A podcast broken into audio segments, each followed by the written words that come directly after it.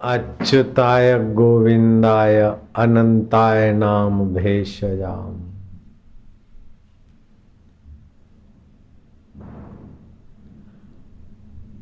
आयुर्वेद के रचयिता भगवान धन्वंतरी जी ने कहा,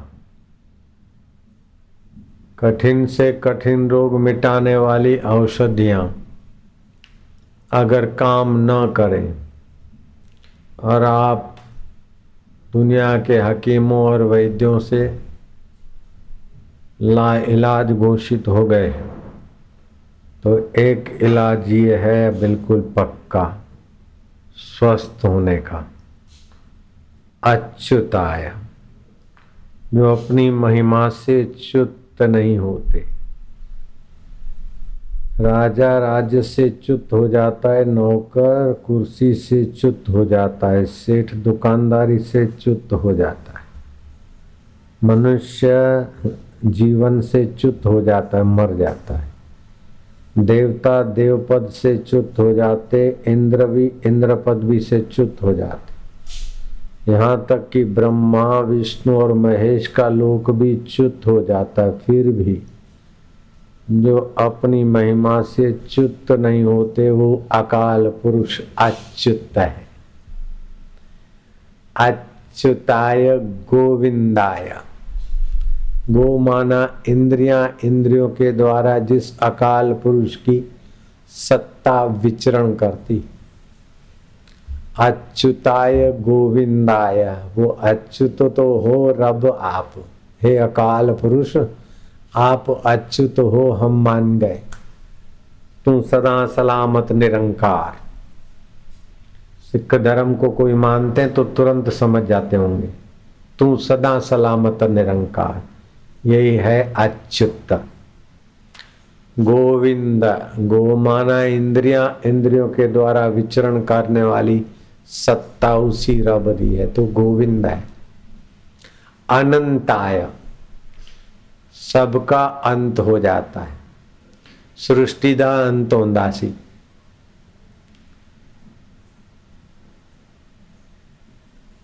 गाड़ी मोटर का अंत सी, जहाजों का अंत होना होंदा सी। जहाज़ भी पुराने हो जाते और बेकार हो जाते ऐसे ही लोक लोकांतर का अंत होता है। लेकिन हे अकाल पुरुष, हे सच्चे पातशाह, हे हे ब्रह्म स्वरूप हे ज्योति स्वरूप तो अनंत है, तेरा अंत नहीं होता है। शरीर का अंत हो जाता है, मन का, बुद्धि का समाधि में मन शांत हो जाता है। बुद्धि रितम भरा प्रज्ञा से रूपांतरित हो जाती है, लेकिन तू वही का वही। ऐसे परमात्मा का साक्षात्कार, ये बहुत बहुत ऊँची बात। धरती पे जन्म दिवस तो पौने दो करोड़ लोगों का रोज होता है। शादी दिवस भी लाखों लोगों का रोज होता है। प्रमोशन डे भी हज़ारों लाखों लोगों का हो सकता है। भगवान का दर्शन दिवस भी कभी डजनों लोगों का हो सकता है। लेकिन भगवान जिससे भगवान है उस अकाल पुरुष का साक्षात्कार तो धरती पे कभी कभी किसी ब्रह्मज्ञानी का ही होता है। ब्राह्मी स्थिति प्राप्त कर कार्य रहे नाशेष गुरुवर। रहे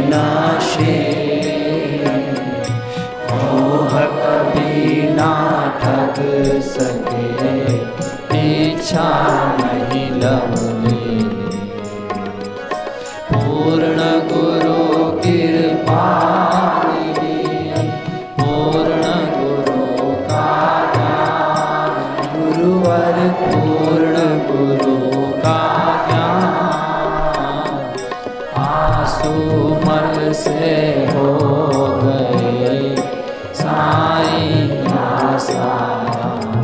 गुरु कृपा मिली। मोह कभी ना ठग सके। अभी अभी सुना। अर्जुन को भगवान का दर्शन था। भगवान अर्जुन का रथ चलाते थे। फिर भी अर्जुन मोह में पड़ा। इन अर्जुन को जब भगवान ने पूर्ण गुरु के रूप में ज्ञान दिया, तब अर्जुन का मोह मिटा। गदाधर महाराज देवी की उपासना पूजा करते थे, काली देवी माँ प्रकट हो जाती थी। उनके हाथ का प्रसाद स्वीकार कर लेती। उनका हाथ का दिया हुआ गजरा अपने चोटी में लगा देती माँ काली कलकत्ते वाली। उस काली माता ने कहा कि गदाधर, तोतापुरी गुरु से दीक्षा ले लो। बोले, मैया, मेरे को आप प्रकट होकर मूर्ति में से प्रकट होकर दिखती हो, बातचीत करती हो। मेरे हाथ का तुम प्रसाद खाती हो। मैया, फिर मुझे गुरु करने की क्या आवश्यकता है? तो गदाधर को मैया ने कहा कि मुझे बुलाते हो, मैं आती हूँ, लेकिन मैं अंतर्धान हो जाती, तुम वहीं के वहीं। लेकिन मैं जिससे मैं हूँ, तू जिससे तू है, उस अनंत का, उस अकाल का, उस ज्योति स्वरूप का। मन तू ज्योति स्वरूप, अपना मूल पिछान गुरुवाणी में आता। वो ज्योति स्वरूप का साक्षात्कार गुरु की कृपा से होगा। गदाधर ने तोतापुरी गुरु की शरण ली। और तोतापुरी गुरु ने गदाधर को रामकृष्ण परमहंस बना दिया। नरेंद्र ने रामकृष्ण की शरण ली और रामकृष्ण ने नरेंद्र को विवेकानंद बना दिया। ऐसे ही आसुमल ने लीलाशाह की शरण ली और पूर्ण गुरु कृपा मिली, पूर्ण गुरु का ज्ञान आसुमल से हो गए साई आशा। नमो आरिहंता नाम जैन बैठे। नमो सिद्धा नाम तो जो पूर्ण सिद्ध है, वो अपने आत्मा को ब्रह्म रूप से जानते। देह सभी मिथ्या हुई, जगत हुआ निसार, गुरुवर। जगत हुआ निसार। हुआ आत्मा से तभी अपना साक्षात्कार। जागृत स्वप्न सुषुप्ति पेखे ब्रह्मानंद का आनंद जागृत आई और चली गई। स्वप्न आया और चला गया। गहरी नींद आई और चली गई, लेकिन उसको देखने वाला चला गया क्या? कल का जागृत चला गया। तो जागृत स्वप्न सुषुप्ति वेखे ब्रह्मानंद का आनंद लेते।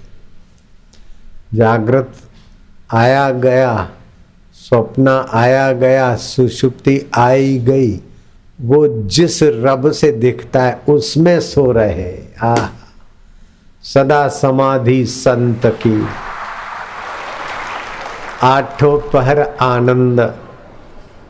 अकल मता कोई उपजा गिने इंद्र को रंग।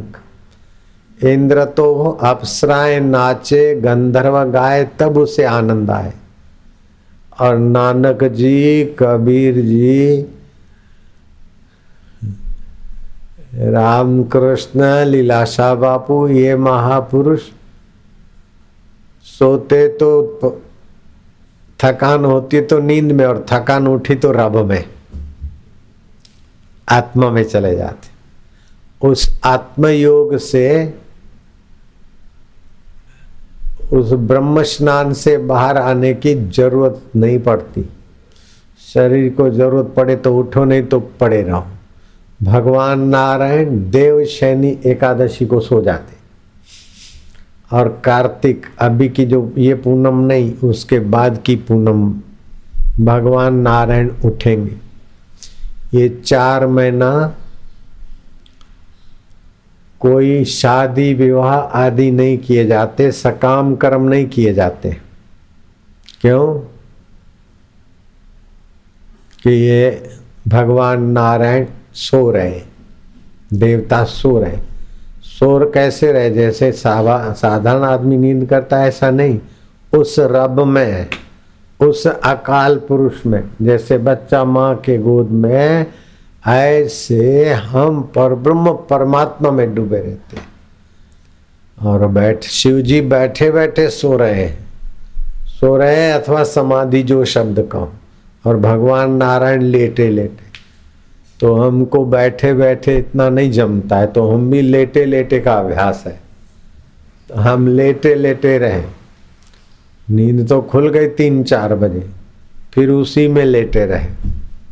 नाम नशे में नान का छका रहे दिन, रात। रात को तो छके, लेकिन दिन को दस बजे तक हम छके रहे।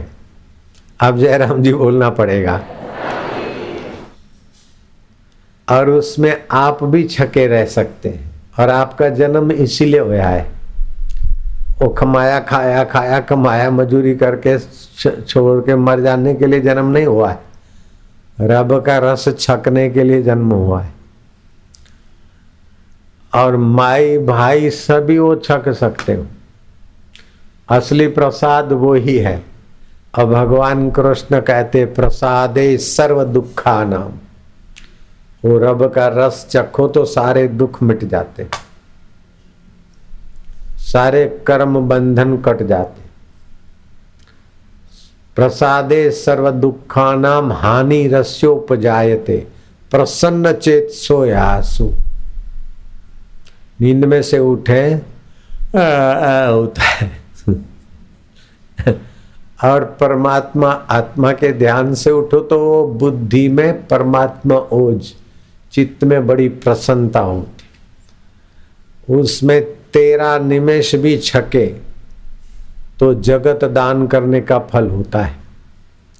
सत्रह निमेश भी उस परमात्मा के ध्यान में रहे।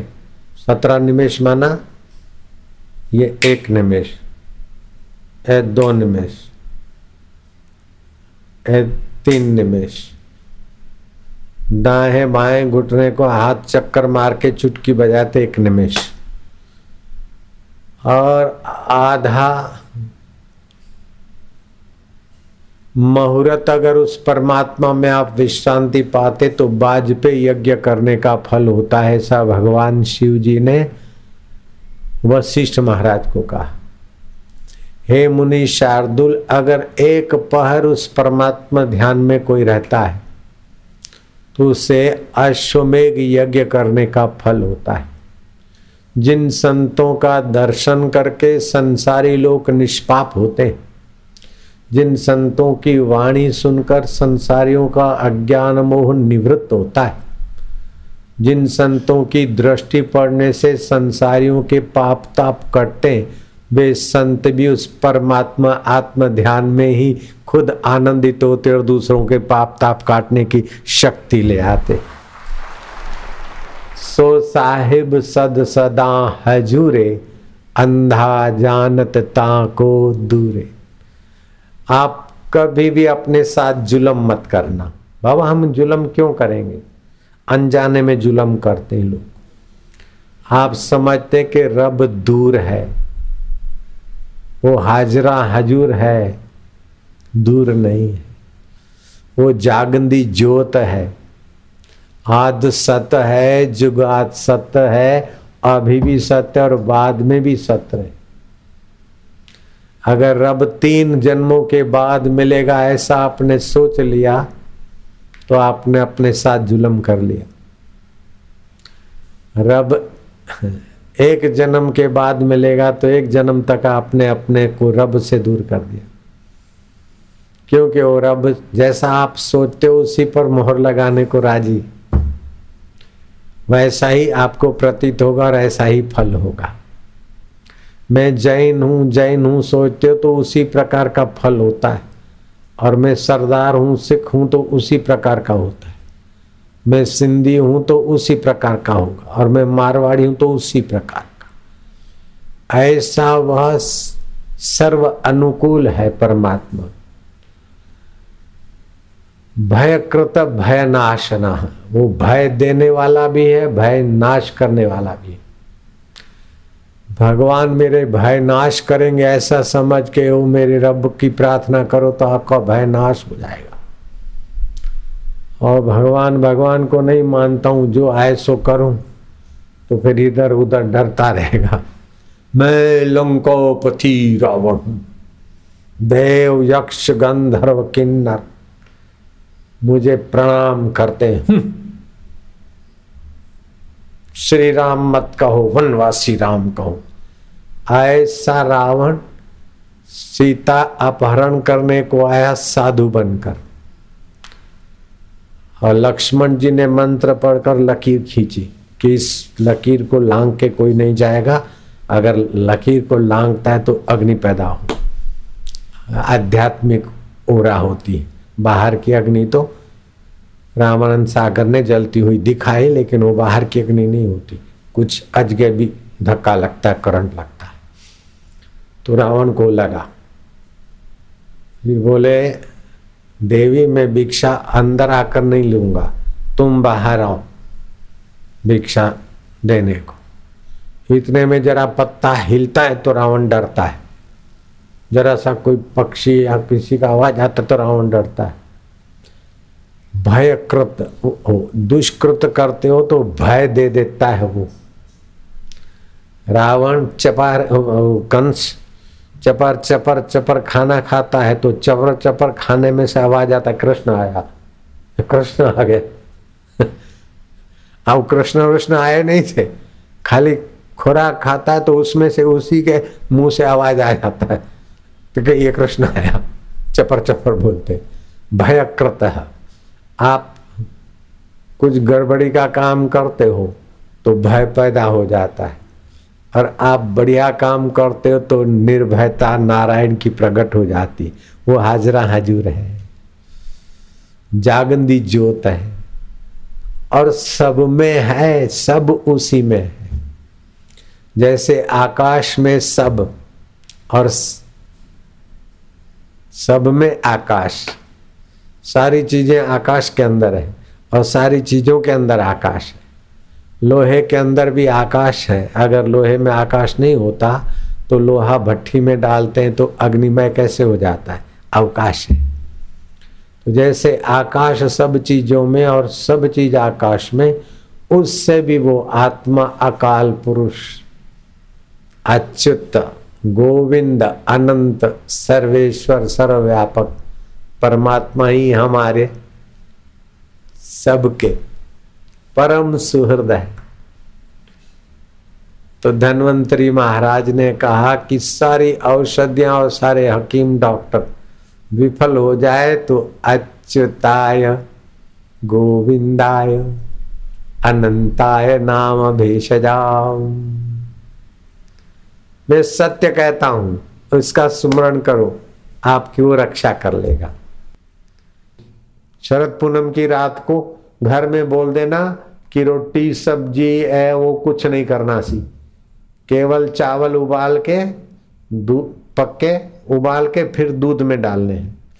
और दूध में भी ज़्यादा घाटा दूध नहीं करना है। बादाम, पिस्ता, चरौली, किशमिश, ये कुछ नहीं डालना है।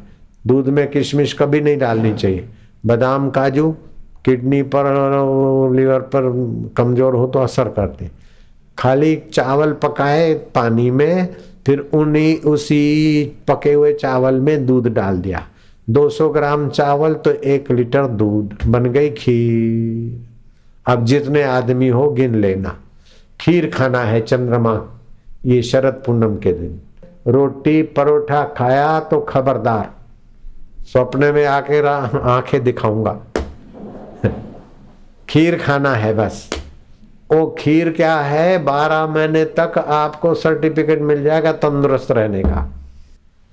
तो धनवंतरी महाराज ने कहा कि सारी औषधियाँ और सारे हकीम डॉक्टर विफल हो जाए तो अच्युताय, गोविंदाय, अनंताय नाम भेषजाओ मैं सत्य कहता हूँ इसका सुमरण करो, आप क्यों रक्षा कर लेगा? ये बात मैंने सत्संग में कहीं पर कही थी। तो चैनलों के द्वारा फिर घर घर में सत्संग पहुँचता है, लाखों करोड़ों लोग सुनते। तो मेरा शिष्य नहीं था। वो ऐसे ही ज़रूरी नहीं कि मेरे भगत ही मेरा चैनल में सत्संग सुने, और लोग भी सुनते। कल मैं दिल्ली एयरपोर्ट पे यहाँ आने के लिए? नहीं, अहमदाबाद से आया था और आश्रम में जा रहा था। तो कोई लंदन से आए हुए व्यक्ति, दो यूरोपियन मित्रों को बोलते कि मैं इनका दर्शन रोज करता हूँ, बीस मिनट इनका सुनता हूँ। बहुत अच्छा लगता है, ऐसा करके उनको बता रहे थे और मेरा बड़ा स्वागत किया है। यूरोप से आए थे, हिंदुस्तानी व्यक्ति थे। तो 156 देशों में लोग सुनते तो सभी मेरे शिष्य नहीं, लेकिन मानने वाले तो हैं मुझे, स्नेह तो करते। तो मकराना में कोई आदमी ने यह सुना, अच्युताय गोविंदाय अनंताय नाम भेषजाम। हे भगवान का नाम, जहाँ कोई हकीम, डॉक्टर, दवाइयाँ बां पुकार जाए तो वहाँ सर्व रोग की औखद नाम नानक गावे गुण निधान। सब रोगों की औखद नाम गुणों निधान, उसका गान करो, अच्युताय, गोविंदाय, अनंताय। जरा प्रेम से दो चार बार बोलो तो शरीर के रोग तो मिटेंगे, मन के रोग भी मिटेंगे भाई।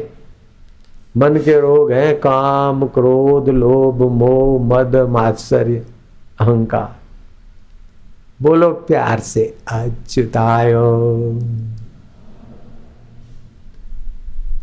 शब्द नहीं बोलना, अच्युताय बोलते अच्युत में ही डूबना है। उसी की सत्ता से बोल रहे हो। वो जान भी रहे अच्युताय। गोविंदाय। अनंताय नाम भेषजाम अच्युताय गोविंदाय अनंताय नाम भेषजाम अच्युताय गोविंदाय अनंताय। जब आरती करते ना, हम कहते हैं, अच्युतम केशवम राम नारायणम श्रीधरम माधवम गोपिका वल्लभम। वो अनेक में वो एक आत्मदेव छुपा है उस आत्मदेव में विश्रांति पालो। सोते समय भगवान का ध्यान करते करते सो तो नींद में से उठोगे ना तो भगवान ध्यान में अच्युत में मन चला जाता है। तो नींद में से सीधे अच्युत में जाना बहुत सरल हो जाता है, क्योंकि नींद में मन शांत होता है। तो मुझे उसका बहुत फ़ायदा मिला। मैंने खूब फ़ायदा लिया। अभी भी ले रहा हूँ। रात को मैं कभी ऐसे नहीं सोता हूँ। आश्रमवासी कोई बच्चा पढ़ेगा ब्रह्म ज्ञान का ग्रंथ, मैं थोड़ा सा जरा व्याख्या करूँगा, उसको समझाऊँगा या सुनू, सुनाऊँगा, सुनूँगा। सुनते सुनते अच्युत के भाव में मेरे को नींद आ जाएगी, वो खिसक जाएगी। इस नींद में से उठे तो रात को जो आपका आखिरी विचार होता है, सुबह पहला विचार। रात्रि की आखिरी जो वृत्ति, वो सुबह पहली। तो मैं ईश्वर का ध्यान करते करते सो जाता। तो सुबह उठते ही ईश्वर के ध्यान में मेरा कई लोग सिखों को, हिंदुओं को लड़ाने की गंदी चालबाजी फैलाते। बोलते, देखो, ये सिख लोगों के नानक जी कैसे संत राम गयो, रावण गयो, ताको बहु परिवार अब राम जी के लिए ऐसा बोलते नानक ऐसा बोलना चाहिए। भगवान राम, श्री राम के लिए ऐसा बोलते, राम गयो। राम कोई साधारण आदमी है? राम गयो, रावण गयो, ताको बहु परिवार कह नानक थिर कछु नहीं, स्वप्ने जू संसार। ये है, बात तो सच्ची है। लेकिन नानक जी के दिल में राम जी के लिए नफरत नहीं हो सकती, भैया, वो संत पुरुष हैं।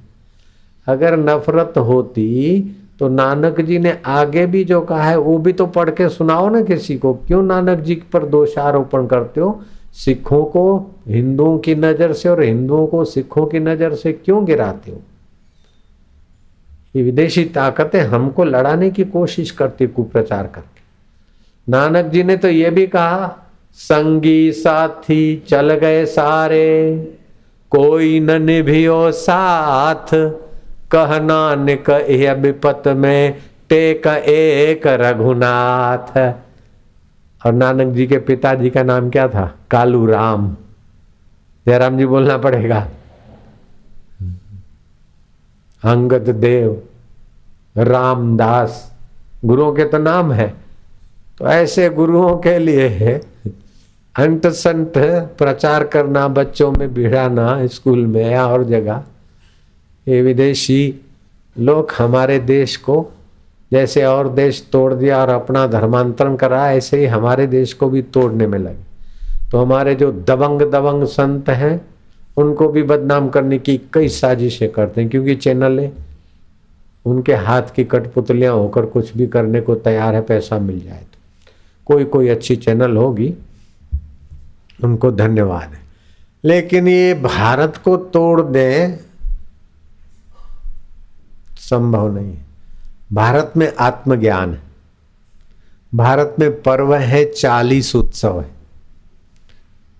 देवी जागरण का भी उत्सव है, नानक जयंती के भी उत्सव हैं। ये तो और अलग से बाकी कई उत्सव है। उन उस उत्सवों के कारण सत्संग मिलता रहता है।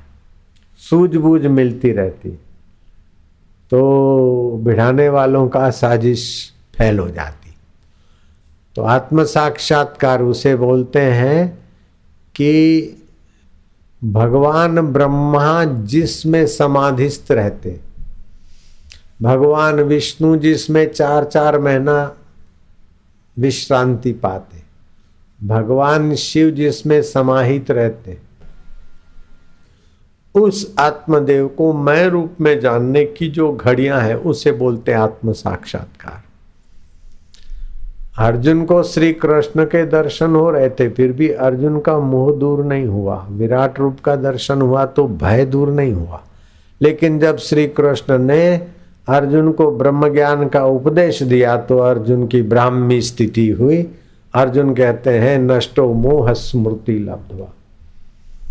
तो भगवान राम के गुरुदेव, वशिष्ठ जी महाराज हिमालय में एकांत साधना में रहते थे। शाम को अपने शिष्यों को शास्त्र का ज्ञान सत्संग सुनाते थे। तो वशिष्ठ कहते, राम जी, एक संध्या को आकाश मार्ग से प्रकाश पुंज आता मुझे दिखाई दिया। मैंने गौर से देखा तो भगवान चंद्रशेखर और माँ पार्वती। मैंने अरुंधति सहित मनुई मन उनको प्रणाम किया। फिर उनके लिए सिंहासन तैयार किया और वे आए, उनको मैं ऊँचे आसन पर बिठाया।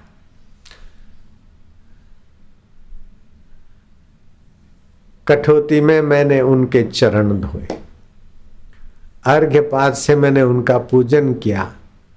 उन्होंने मेरा कुशल पूछा कि, मुनि शार्दुल, तुम यहाँ एकांत में रहते हो?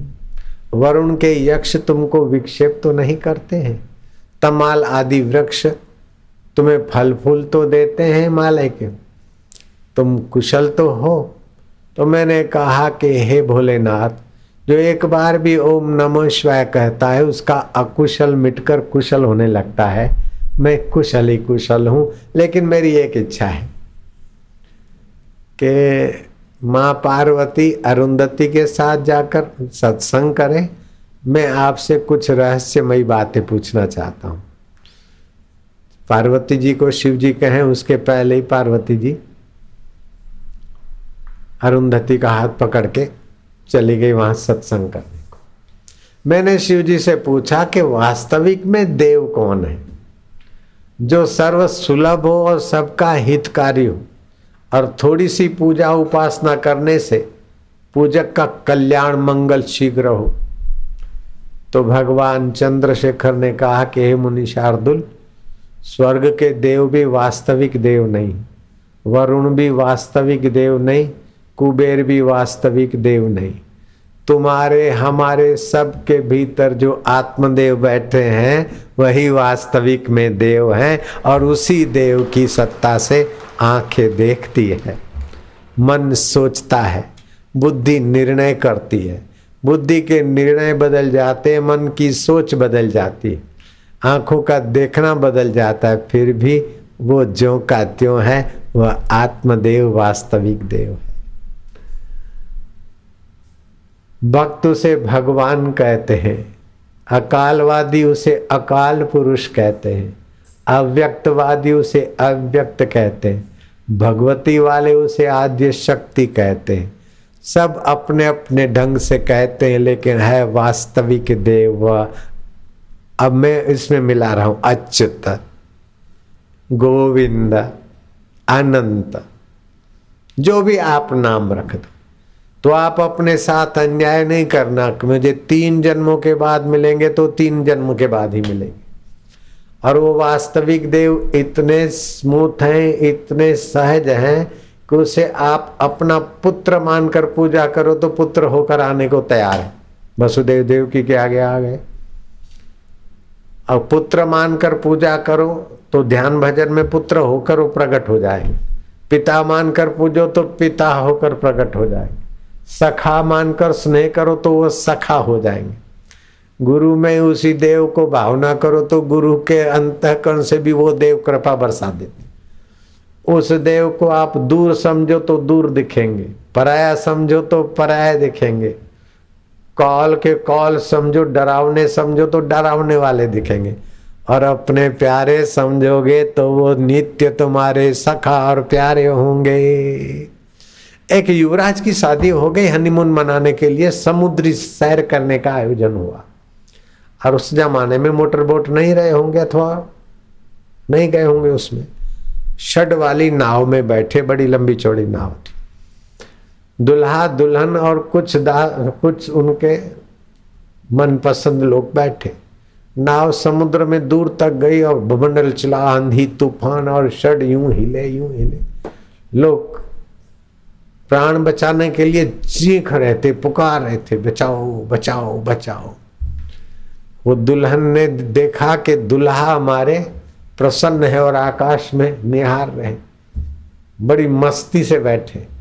तो दुल्हन ने अपने घूंघट में से धीरे से, अजी सुनो अजी सुनो, क्या है?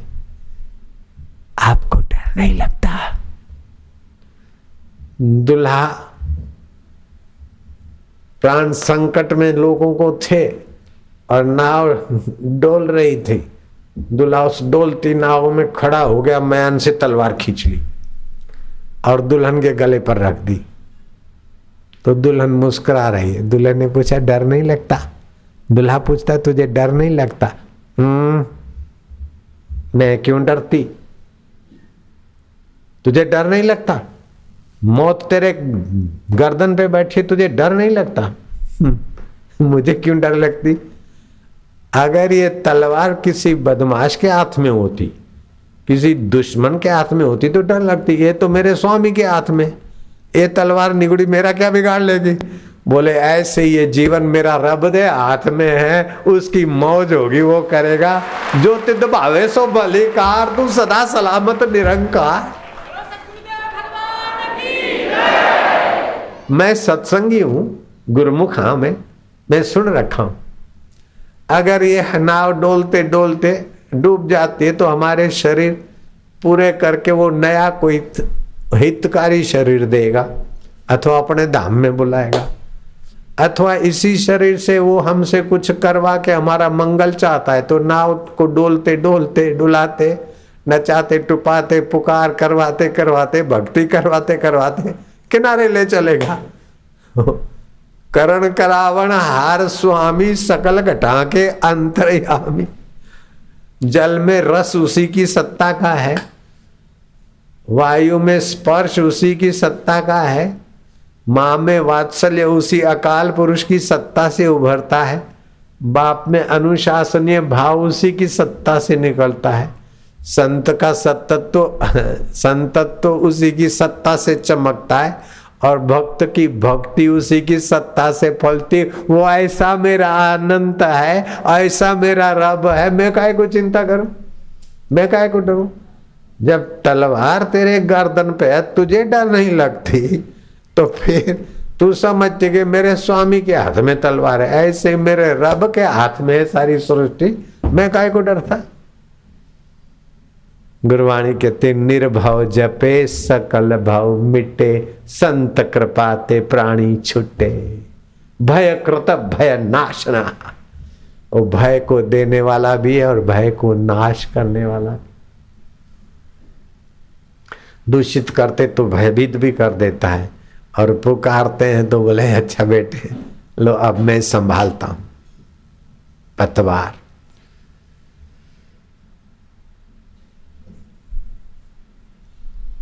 तो आप कभी अपने को तुच्छ मत मानिए, अपने को अनाथ मत मानिए, अपने को दुखी मत मानिए। अगर आप दुखी मानेंगे नहीं तो आपका मन दुखाकार वृत्ति बनाकर उस चैतन्य से वो ही सत्ता ले आए। राम जी के लिए लड़ाई कर रहे हैं, बंदर, हनुमान, जामवंत। और मेघनाथ, कुंभकर्ण और राक्षस रावण के लिए लड़ाई कर रहे हैं। ठीक बात है ना? राम जी के लिए लड़ रहे हैं बंदर, हनुमान, जामवंत आदि। और रावण के लिए लड़ रहे हैं कुंभकर्ण मेघनाथ और राक्षस आदि। लड़ने की सत्ता दोनों को वही का वही दे रहा है। क्या ख्याल है? लड़ने की जो ताकत है, वो दोनों की वहीं से आ रही। और हथियार घुमाने का जो ज्ञान है, वो भी वहीं से आ रहा है। उसको उनके लिए, राम जी के लिए राग है, रावण के लिए द्वेष है। और दूसरों को रावण के लिए राग है और राम जी वालों के लिए द्वेष है। तो राग और द्वेष का शीशा अलग अलग है, लेकिन विद्युत का करंट एक ही जगह से आता है। कहीं फ्रिज में फिट कर दिया तो ठंडा पानी बन रहा है और गीजर में फिट कर दिया तो गर्म, लेकिन लाइट वही की वही। ऐसे अकाल पुरुष वही का वही। राम जी के लिए लड़ो तो भी सत्ता देता है, रावण के लिए लड़ो तो भी सत्ता देता है। किसी सज्जन के लिए वकालत करो तो भी तर्क देगा और दुर, दुर्जन के लिए करो तो भी देता है। तो आप जो भी चाहोगे उसके लिए हाँ जी तैयार है। इसीलिए आप चाहोगे तीन जन्मों के बाद तो फिर बोलेगा हाँ तीन जन्म। दो जन्म के बाद तो दो जन्म। एक जन्म के बाद मिलेंगे भगवान तो एक जन्म। भगवान कठिन है तो बोले हाँ मैं कठिन हूँ। अगर आप मानते हो भगवान सुलभ है तो बोलेगा, बिल्कुल मैं सुलभ हूँ। तस्याहम सुलभम पार्थ नित्य युक्त योगिना। तो भगवान सचमुच में सुलभ है, लेकिन आप जैसा मानोगे, ऐसे भी हो जाते। आप आत्मा मानोगे, जैन धर्म के अनुसार तो फिर ऐसे दिखेंगे। आप प्रेम भक्ति के अनुसार कृष्ण मानोगे तो ऐसे हो जाएँगे। आप राम जी मानोगे तो उसी रूप में दर्शन देंगे। और आप अकाल पुरुष मानोगे तो उसी रूप में देंगे। क्योंकि सारी सृष्टि जो बन सकता है तो आपके भावना के अनुसार आपका कल्याण करने में उसे कोई हरकत नहीं है। वो सर्वसमर्थ है। कर्तुम शक्यम अकर्तुम शक्यम, अन्यथा कर्तुम शक्यम। तो मैंने पूजा पाठ, साधना और ईश्वर के लिए तड़प तो थी। लेकिन तुम कब मिलोगे, कैसे मिलोगे, मैं तो तुम्हें नहीं जानता हूँ। तुम तो मैं अनुष्ठान करता था, नर्मदा किनारे। और जब तक मंत्र की उस विधि का पूरी संख्या नहीं होती तो कब, जब करते करते कभी रात्रि के ग्यारह बज जाते, कभी बारह बज जाते, कभी और देर हो जाती। लेकिन वो नियम पूरा करके ही सोना होता है। चालीस दिन का मेरा अनुष्ठान था। और जवानी थी, बाईस साल की उम्र थी, जब सोते थे तो नींद ऐसी आए कि महाराज, कोई उठा के बेच के चला जाए तो पता न चले। दिन भर के जागरण था थकान वो गुफा में जिसमें जब करता था, वहाँ वो टूटा फूटा था कहीं से बिल फिल। तो वो छछुंदर आ जाते और फूंक मार के पैरों के तलिए काट के खा जाते। तो सुबह पता ही नहीं चलता कि कौन खा गया। सुबह चलता तो जरा करा के तो किसी संत ने देखा। बोला, क्या हो गया? मैं क्या क्या पता ही अरे, वो छछुंदर खा जाते, पता नहीं चलता। मैं क्या, मेरे अनुष्ठान तो ऐसी तड़प थी और फिर शिव मंदिर में वो जल चढ़ाने जाता तो मंदिर में जाते ही देवता के श्री विग्रह से कुछ न कुछ गिर पड़ता था। तो ये शुकुन माना जाता है, देव, हम पर प्रसन्न है। तुम प्रसन्न तो हो, लेकिन कब मिलोगे? कैसे मिलोगे? तो फिर ध्यान में बैठते थे तो बार बार होता था कि, चलो लीलाशाह साई के पास जाओ, मैं वहीं मिलूँगा।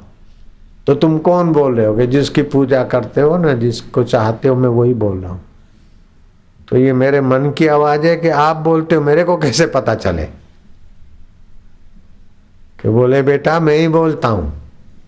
जिसको तुम मिलना चाहते हो, मैं वही बोल रहा हूँ और मैं शिव, पार्वती, गणपति सर्व रूप में तुमको वहाँ मिलूँगा। तो ऐसा कई बार मेरे अंदर अनुष्ठान के दिनों में भाव आता था। तो चालीस दिन पूरे होते ही मैं इकतालीसवें दिन चल पड़ा।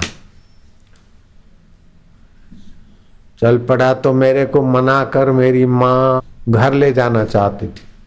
तो मैंने अपने जो मित्र के साथ आई थी, उसको मैंने बोला, अभी इनको ना बोलेंगे तो रोएँगी, चीखेंगी हल्ला गुल्ला होगा।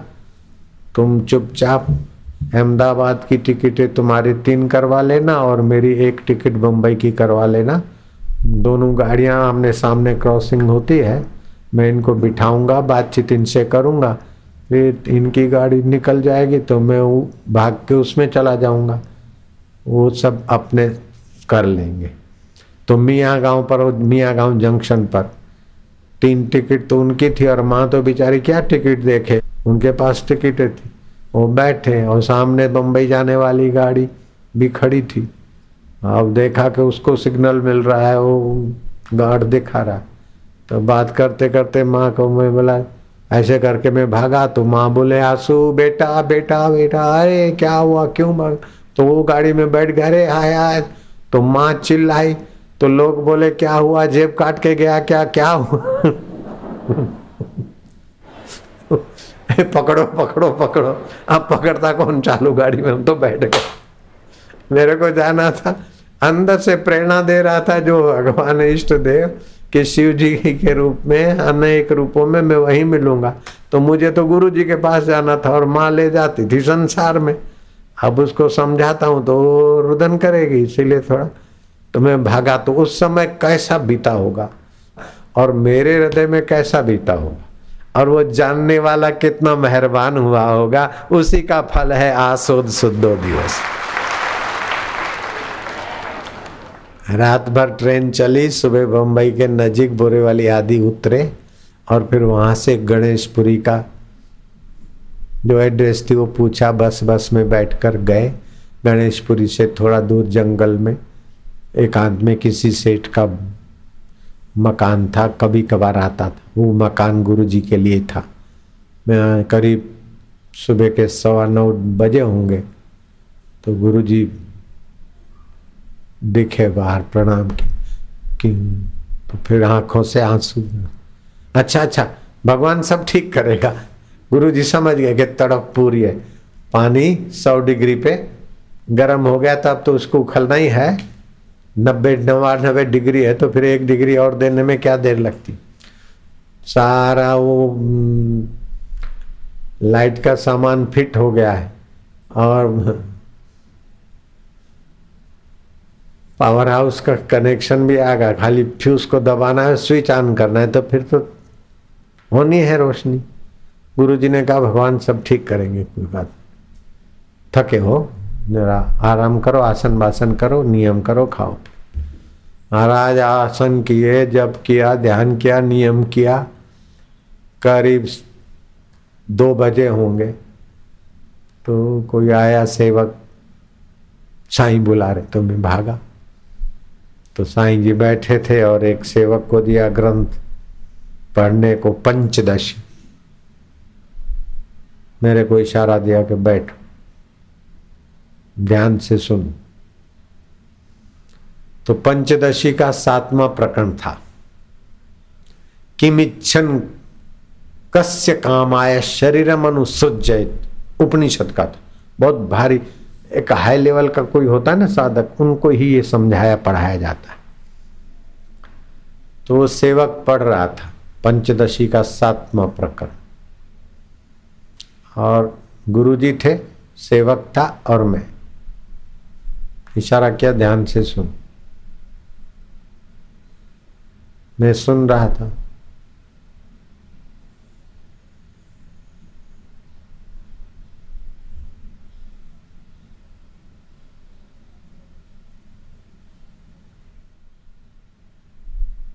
गुरु जी ऐसे बैठे थे। अब मुझे पता नहीं कि ये घटना ऐसे घटेगी क्या। बैठते बैठते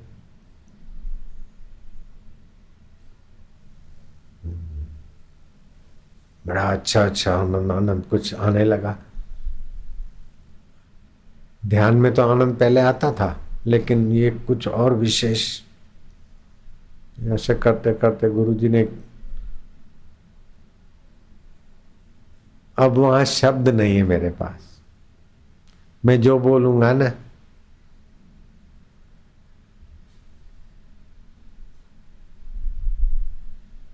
वो बाहर आके बोलूँगा। सत्य से थोड़ा बाहर निकल के ही बोलूँगा। गहरी नींद में बोला जाता है क्या?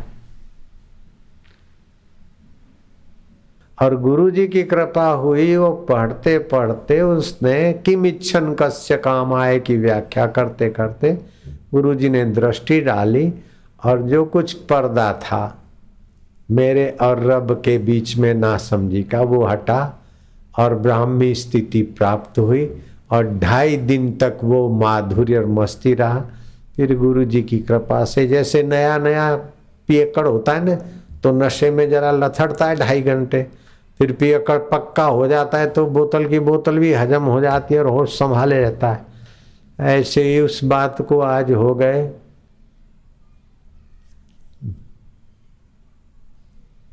सैतालीस, छियालीस साल हो गए।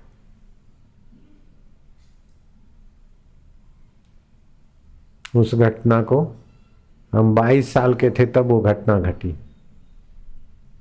और अब सत्तर के हैं।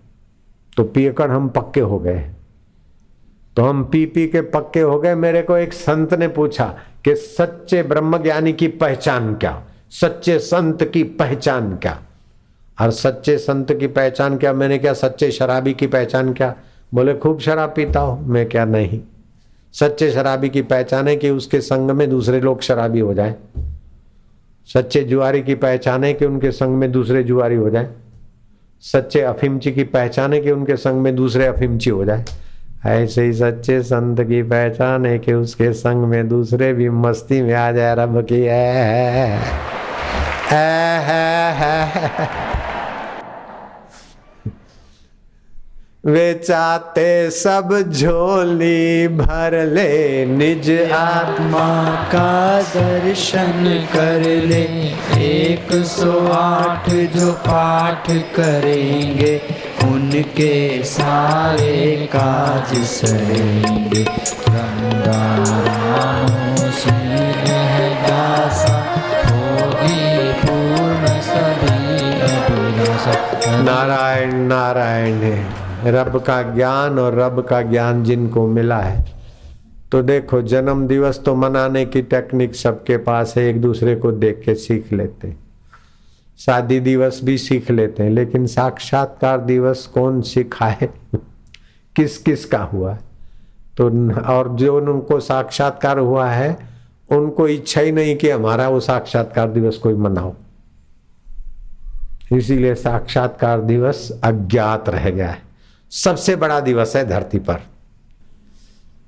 मैंने कल यहाँ आते ही, कल रात को जहाज़ लेट था, कई लोग इधर आए थे आरती वारती किए थे। तो आते ही एक मैंने कथा सुनाई कि भगवान कृष्ण ने युधिष्ठर महाराज को कहा कि चलो ऐसी जगह पर जाते हैं कि ब्रह्मा, विष्णु, महेश जिस रब में मस्त होते हैं मनुष्य चोला भी उस रब को पाने के लिए है। ऐसी ऊंचाई तक पहुँचे हुए किसी ब्रह्मवेता, ब्रह्मज्ञानी गुरु का दर्शन कराता हूँ मैं तुमको। ब्रह्मज्ञानी का दर्शन वड भागी पावई, ब्रह्मज्ञानी को बल बल जावई। ब्रह्मज्ञानी की मत कौन बखाने, नानक ब्रह्मज्ञानी की गत ब्रह्मज्ञानी जाने। ऐसे ब्रह्मज्ञानी का दर्शन में कराता हूँ तुमको। युधिष्ठर महाराज तैयार हो गए तो अर्जुन ने कहा, मैं भी चलूँगा। वो जमाना टैक्सी और कारों का नहीं था, घोड़ा गाड़ी का था, रथ का था, धूल उड़ाते उड़ाते। गिंगरुले बाल मटमेले हो गए। पहले के जमाने में राजा महाराजाओं को वो सुख सुविधा नहीं थी जो आजकल के पीऊन को है। आइसक्रीम खानी हो तो चटाक से खा लेते, पिक्चर देखनी हो, सुनना हो, धड़ाक से, उनको तो कितनी मेहनत करनी पड़ती। फिर भी पहले के लोग जितने आत्मसंतुष्ट थे, वो अभी के लोग नहीं है, बहिर्मुख हो गए, अशांत हो गए। खैर, रथ चलते चलते चलते, जंगल की गहरी घाटियों को पार करते करते जंगल का रास्ता भी वैसे होता है। आखिर श्री कृष्ण जहाँ उस महापुरुष को देखे थे, वहाँ दूर पर रथ रोका। और किसी झरने के नीचे गए, हाथ पैर धोए आचमन ले और बड़े अदब से कुछ फूल, बूल, फल आदि लेकर वो ब्रह्म ज्ञानी संत के दर्शन करने गए। कौन? भगवान कृष्ण। भगवान कृष्ण तो संतों के भोजन की पत्तले उठाने में संकोच नहीं करते। यही तो भगवान का भगवान पना है। ये ईश्वर का ऐश्वर्य है कि छोटा काम करने से भी बड़प्पन ना जाए। दर्शन किए और बैठे। मुरारजी भाई देसाई रमन महर्षि के चरणों में बैठते थे। अमेरिका में उनका प्रवचन था जहाँ मेरा प्रवचन था। शिकागो में। तो मुरारजी ने कहा कि मैं फाइनेंस मिनिस्टर, प्रधानमंत्री आदि की पोस्ट का अनुभव कर रहा हूँ। फिर भी वो शांति नहीं मिली, सुख नहीं मिला जो रमन महर्षि के चरणों में बैठने से मिला। तो आत्मरामी संतों की निगाह और उनकी वाणी और उनके दर्शन से जो सच्चा सुख मिलता है, वो पीएम पद में नहीं मिलता। सीएम पद में नहीं मिलता, बिल्कुल पक्की बात। तो श्री कृष्ण युधिष्ठर और अर्जुन उस संत को देख रहे थे। संत की नज़र उन पर पड़ी। मौन थे। गुरु मौन व्याख्यानम शिष्य से छिन्न संशया। वो महापुरुष आत्मरामी मौन है और इनके संशय और मन की भागदौड़ शांत हो गई।